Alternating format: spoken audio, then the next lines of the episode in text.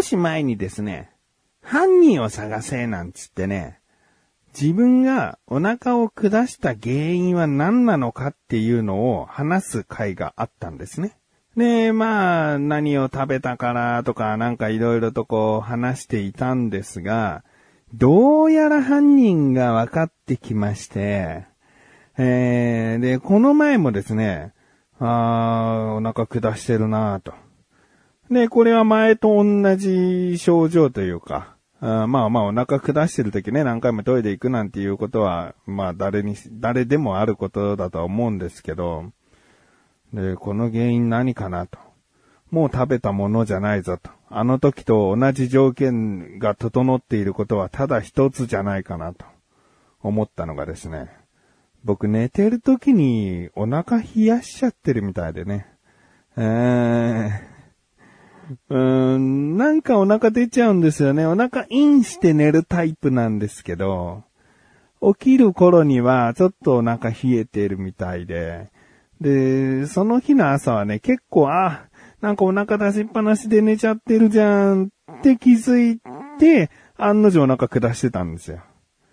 なんかお腹の冷えですね。気をつけてくださいね、皆さんもね。でもまあ僕はお腹インして寝るタイプなのに、うーん、お腹出ちゃうってことは、これは困ったもんだと思ってですね、ちゃんと対策を取りました。腹巻きを買いました。えー、今腹巻きして寝て2日目ですけれども、お腹の冷えは確かにね、ないですけども。うーん、もっと暖かい方がいいんだけどな。薄いんですよね、なんか。あの、生地が。うん。で、ヒートテックみたいにほんと薄いけどもしっかり温めますよ、みたいな素材だとまた違うのかもしれないけど、でもこれ一応、なんか、うん、装着してすぐ暖かいみたいな、なんかそんな歌い文句のやつを買ったんですけど、もっとなんか、ポカポカする腹巻きが欲しいなと思っている自分がお送りします。菊池社のなだらか向上心。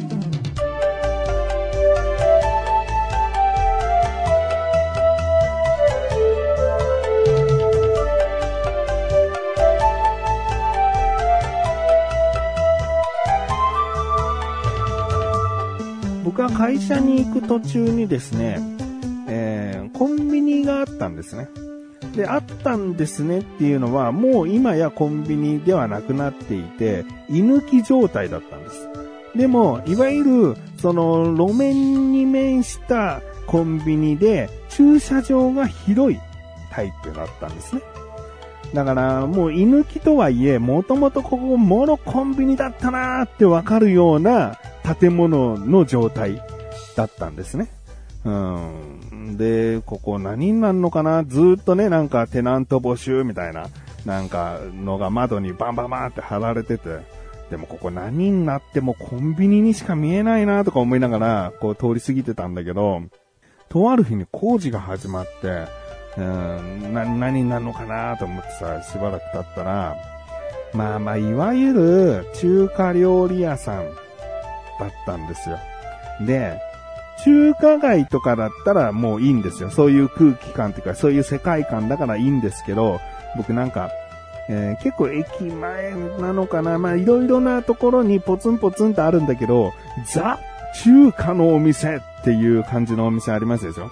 えー、っていうのも、町中華じゃなく、その、もう、外の看板というか壁にメニューとかあるんだけど、もうちっちゃい写真でメニューがバーって、何個も何個もこう書かれてるやつ。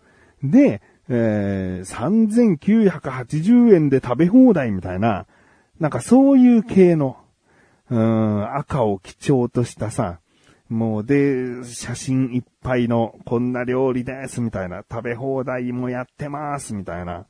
うん、なんか、本当によく見かけるタイプの中華料理屋。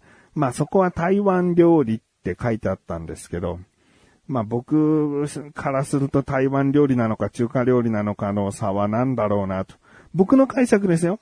僕の勝手な解釈は、台湾は新日かなのかなんだかわかんないけど、えー、日本の中華料理というイメージは町中華も含んでしまうから、本格的な中華を提供する本格中華料理って書くよりは、台湾料理と書いた方が日本人は食いつきがいいんじゃないかと思って、台湾料理って書いてんじゃない？だって実際言ったら特にこう台湾の強い何かはないよ。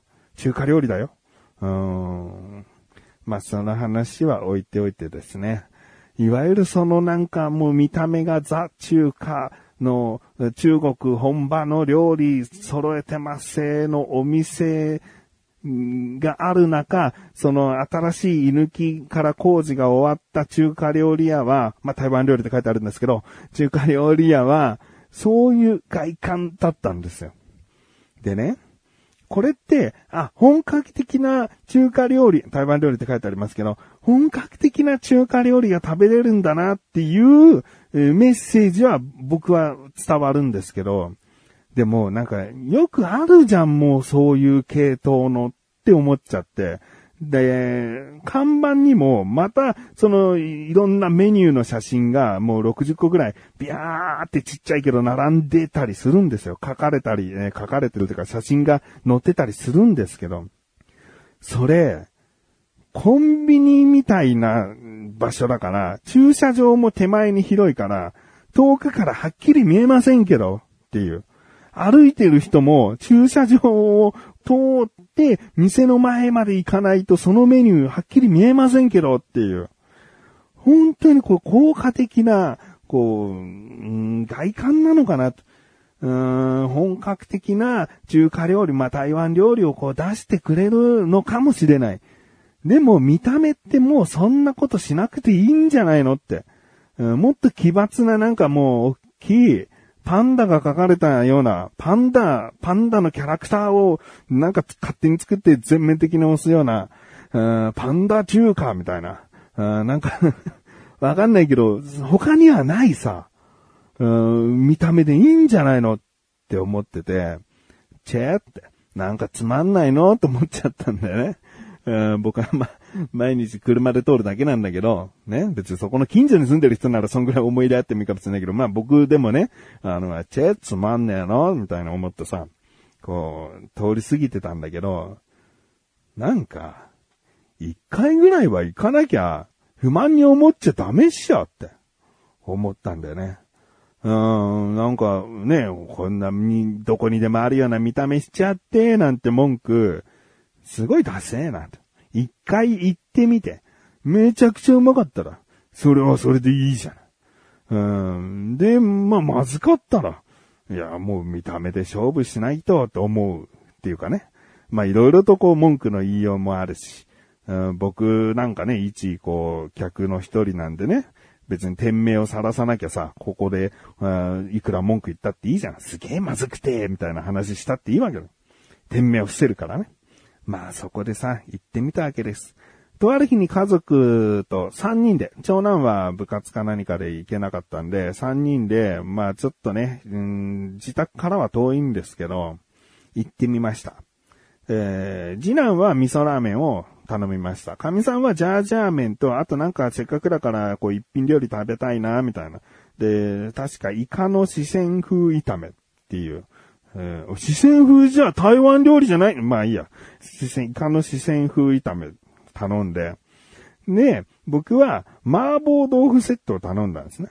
で、麻婆豆腐セット1080円するんですよ。まあまあ、セットにしたら1000円超えるんならまあいいんじゃない？でも高いと思う人もいるかもしれないなぐらいの価格だよね。でもね、その麻婆豆腐セットって、まあ麻婆豆腐がついてるんですよ。普通に手のひらサイズというか、手のひらサイズって小さい意味じゃないですよ。手のひらサイズの麻婆豆腐さ、結構でかいですからね。えー、麻婆豆腐があって、で、ご飯があるわけですね。で、スープが、うん、まあ、定食屋でいう豚汁が出るぐらいの結構大きめのお椀のスープがついてて、で、さらに、一品何かを追加っていうか、何かを頼んでの麻婆豆腐セットなわけ。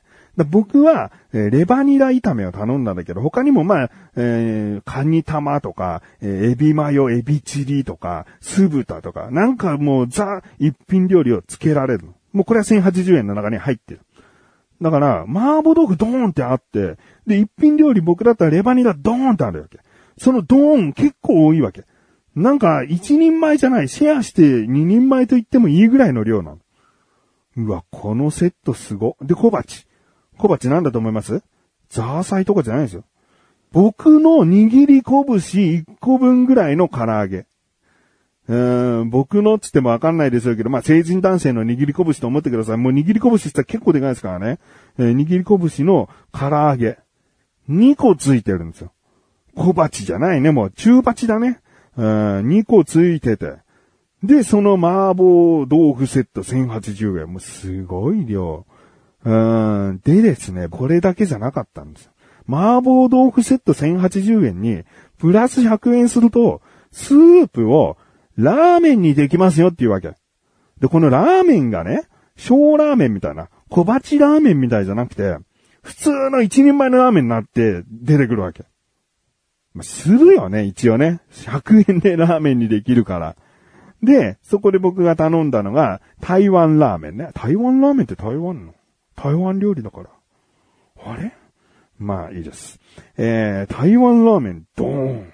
ご飯ドーン。ご飯も普通、普通じゃないな。うーん、なんか定食のしっかりとした量の、うん、ご飯の量ね。に、唐揚げドンドン、拳ドンドン。うん手のひらサイズの麻婆豆腐。手のひらといってもでかい意味での手のひらサイズだけどね、の麻婆豆腐。で、一品料理2人前ぐらいのレバニラ炒め。うーん、これで1180円。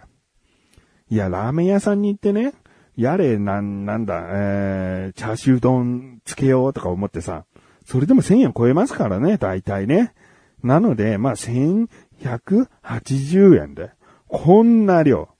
これ初めて神さんと次男って言った時もうびっくりしちゃって。うーん、まあ、なんとか食べきりましたけど、2回目行った時、長男と2人で行ったんです。長男来れなかったから、長男と2人で行って、で、長男も結構食べるんですね。あの、まあ、でも痩せた、痩せてる体型を維持するために、普段は、えー食を抑えてるんだけど、うん、本来は結構大食いな方なのね。で、ここ量すごいからよ、つって。で、まあ、一品料理はシェアしようぜ、つって。えー何がいいつって。うん、悩んでんだよね。レバニラと、カニ玉と、あとエビチリで悩んでんだよね、つって。うん、まあでもレバニラはね、レバニラ僕は2回目になっちゃうけど、レバニラのレバーすごくブリンブリンしてて、で、すごいレバー臭を抑えられていて、とても美味しいレバニラだったから、これを息子にも食べさせたいと思って、僕は 2回連続レバニラにして、えーでも息子はエビチリにしたから、エビチリとレバニラをこうシェアしながら、こう食べたんだよね。でさ、もう、長男も、もう無理っていうぐらい。もう何も食えない。腹パンパン。明日の昼まで何も食べなくていいとかいうぐらい、もう、お腹いっぱいになって、僕ももうお腹いっぱいになって。いや、この店最高ってう。ーん、本当に、なんか外観がどうのこうの、みたいなさ、うーん、この立地に対してのこの見た目は、みたいなことを散々こう、なんか文句とか 不満みたいなこと言ってたけど、うん、今度はシバンちゃんと行ってきまーす。